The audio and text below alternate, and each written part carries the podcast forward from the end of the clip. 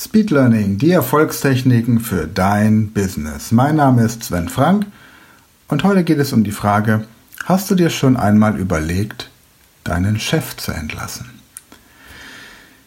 Tja, wenn du ein treuer Hörer dieser Podcast-Sendung bist, dann weißt du, dass ich früher an einer Rettungsdienstschule gearbeitet habe. Ich war Gesellschafter und einer meiner Mitgesellschafter war ein ich möchte mal sagen, Mensch mit erhöhtem Geltungsdrang.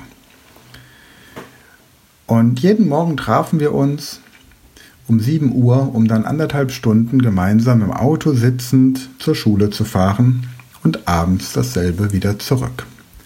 Und in diesen anderthalb Stunden tat er nichts anderes, als, ich sag mal, seine Arbeit in den Himmel zu heben und meine zu diskreditieren. Hm. Ist auf Dauer nicht nur nervig, sondern tatsächlich auch belastend. Und ich merkte damals, dass das an mir zu nagen begann und ich wenig Lust hatte, morgens mit diesem Kollegen zur Arbeit zu fahren. Manchmal fand ich Ausreden, warum ich lieber alleine mit meinem Auto fahren wollte aber auf Dauer war das keine Lösung, weil wir tatsächlich dieselbe Fahrtstrecke hatten. Ja, da ist er nun. Der Vorgesetzte, der Kollege, der Mitarbeiter, der Geschäftspartner, der Super-GAU im Business oder der alltägliche Wahnsinn.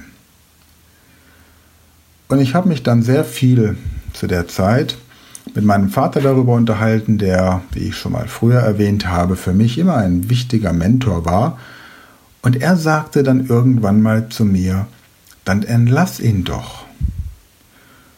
Und ich verstand nicht, was er meinte und ich sagte, wir sind gleichberechtigte Gesellschaft. Er hat sogar noch, er ist Mehrheitsgesellschaft, er hat mehr Anteile an dieser Firma und ich habe dann versucht, ihm klarzumachen, dass er in gewisser Weise, auch wenn wir beide Gesellschafter sind, doch irgendwie sowas ist wie mein Chef.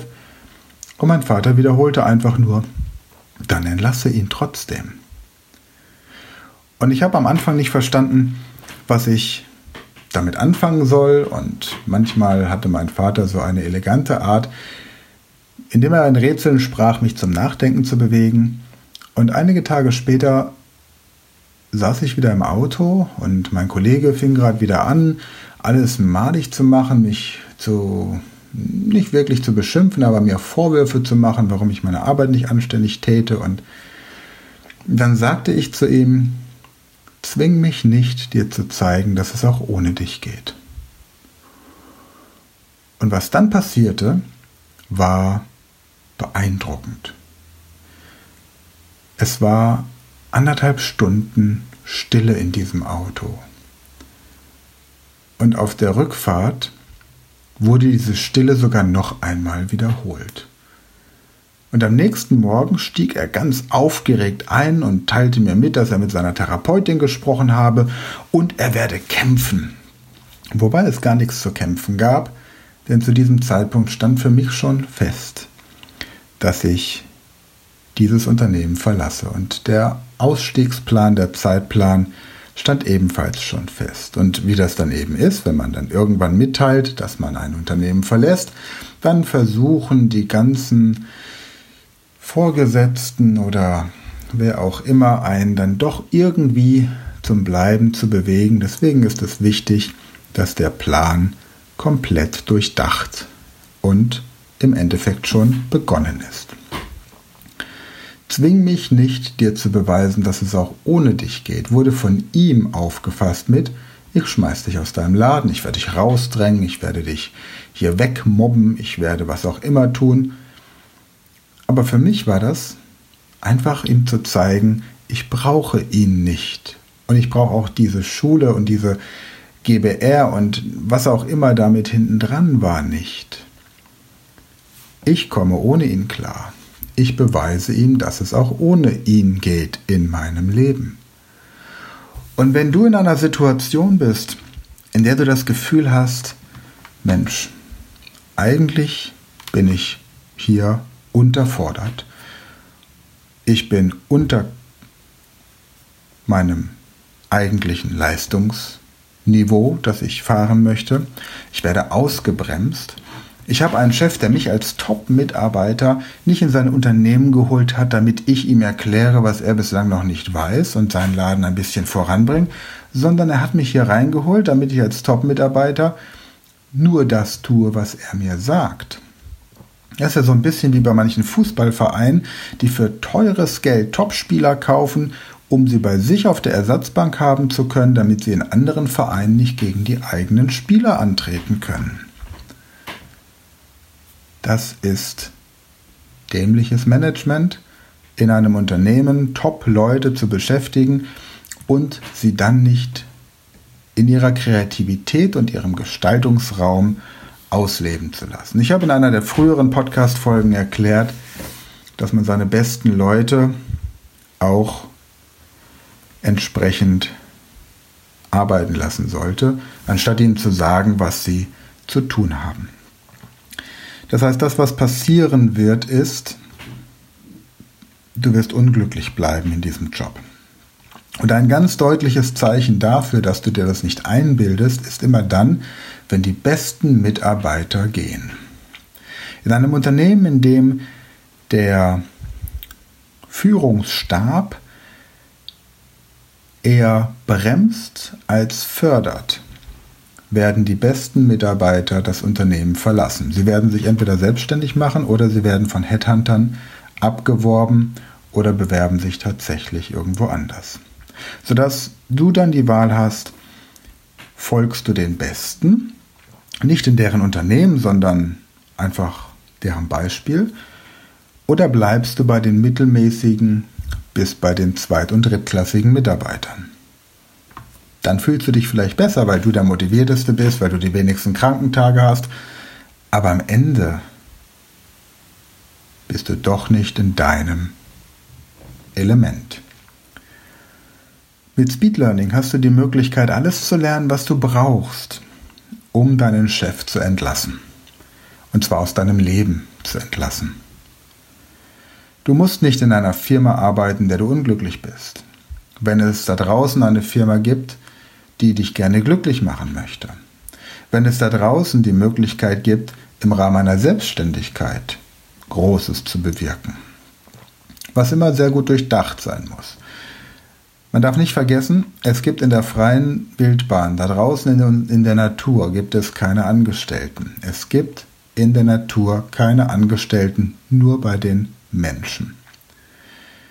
Mag sein, dass der Löwe ein bisschen eine Ausnahme bildet, weil er seine Weibchen beschützt und die dafür für ihn jagen gehen, aber per se gibt es keine Angestellten.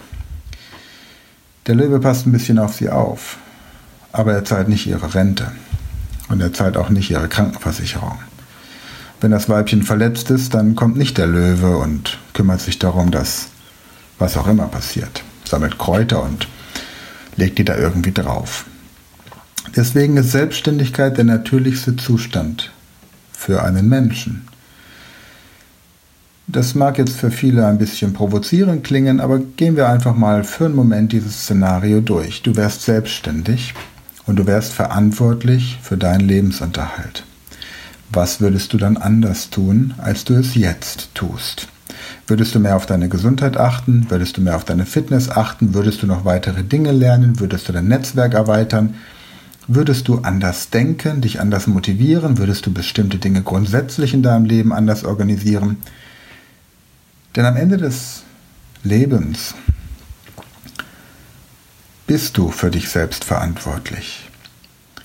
Und niemand, kein Chef, kein Vorgesetzter, kein Unternehmensinhaber, kein Firmengründer und kein Vorstand interessiert sich ernsthaft dafür, dein Leben irgendwie schöner zu machen.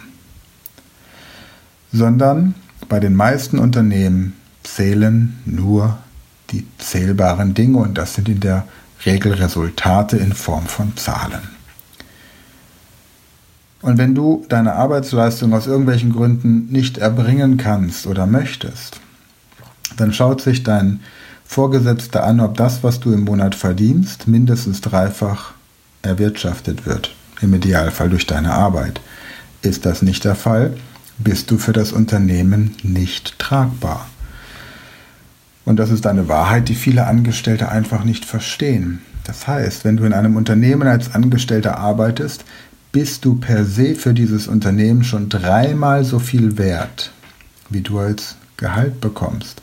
Denn du musst dreimal so viel erwirtschaften, damit du überhaupt lukrativ für dieses Unternehmen bist. Gerade wenn du im Bereich Verkauf arbeitest oder Vertrieb, dann hängt ja nochmal die komplette Buchhaltung, die Marketingabteilung und all die Mitarbeiter, die nicht verkaufen, die keine Einnahmen generieren, an deiner Arbeit mit dran. Also, lange Rede, kurzer Sinn. Wenn du im Moment am Überlegen bist, ob du deinen Chef entlassen solltest, weil dir jeden Morgen das Bauchgefühl oder das Magengeschwür oder was auch immer sagt, da gibt's noch mehr. Bevor du jetzt Hals über Kopf die Kündigung fertig machst und ein Gewerbe anmeldest oder dich irgendwo anders bewirbst, red erstmal mit jemandem drüber, dem du vertraust und der bewiesen hat, dass der andere Weg auch funktioniert. Wenn du bei der Entscheidung ein paar Ideen und ein paar inspirative, inspirierende und möglicherweise auch ziemlich unangenehme Fragen gestellt werden, gestellt haben möchtest, dann melde dich gerne bei mir. Ich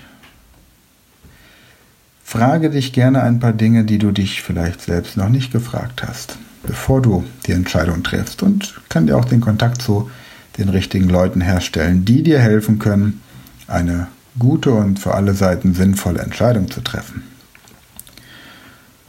Ansonsten, wenn du das Gefühl hast, es gibt keinen Grund, deinen Chef zu entlassen, dann gratuliere ich dir.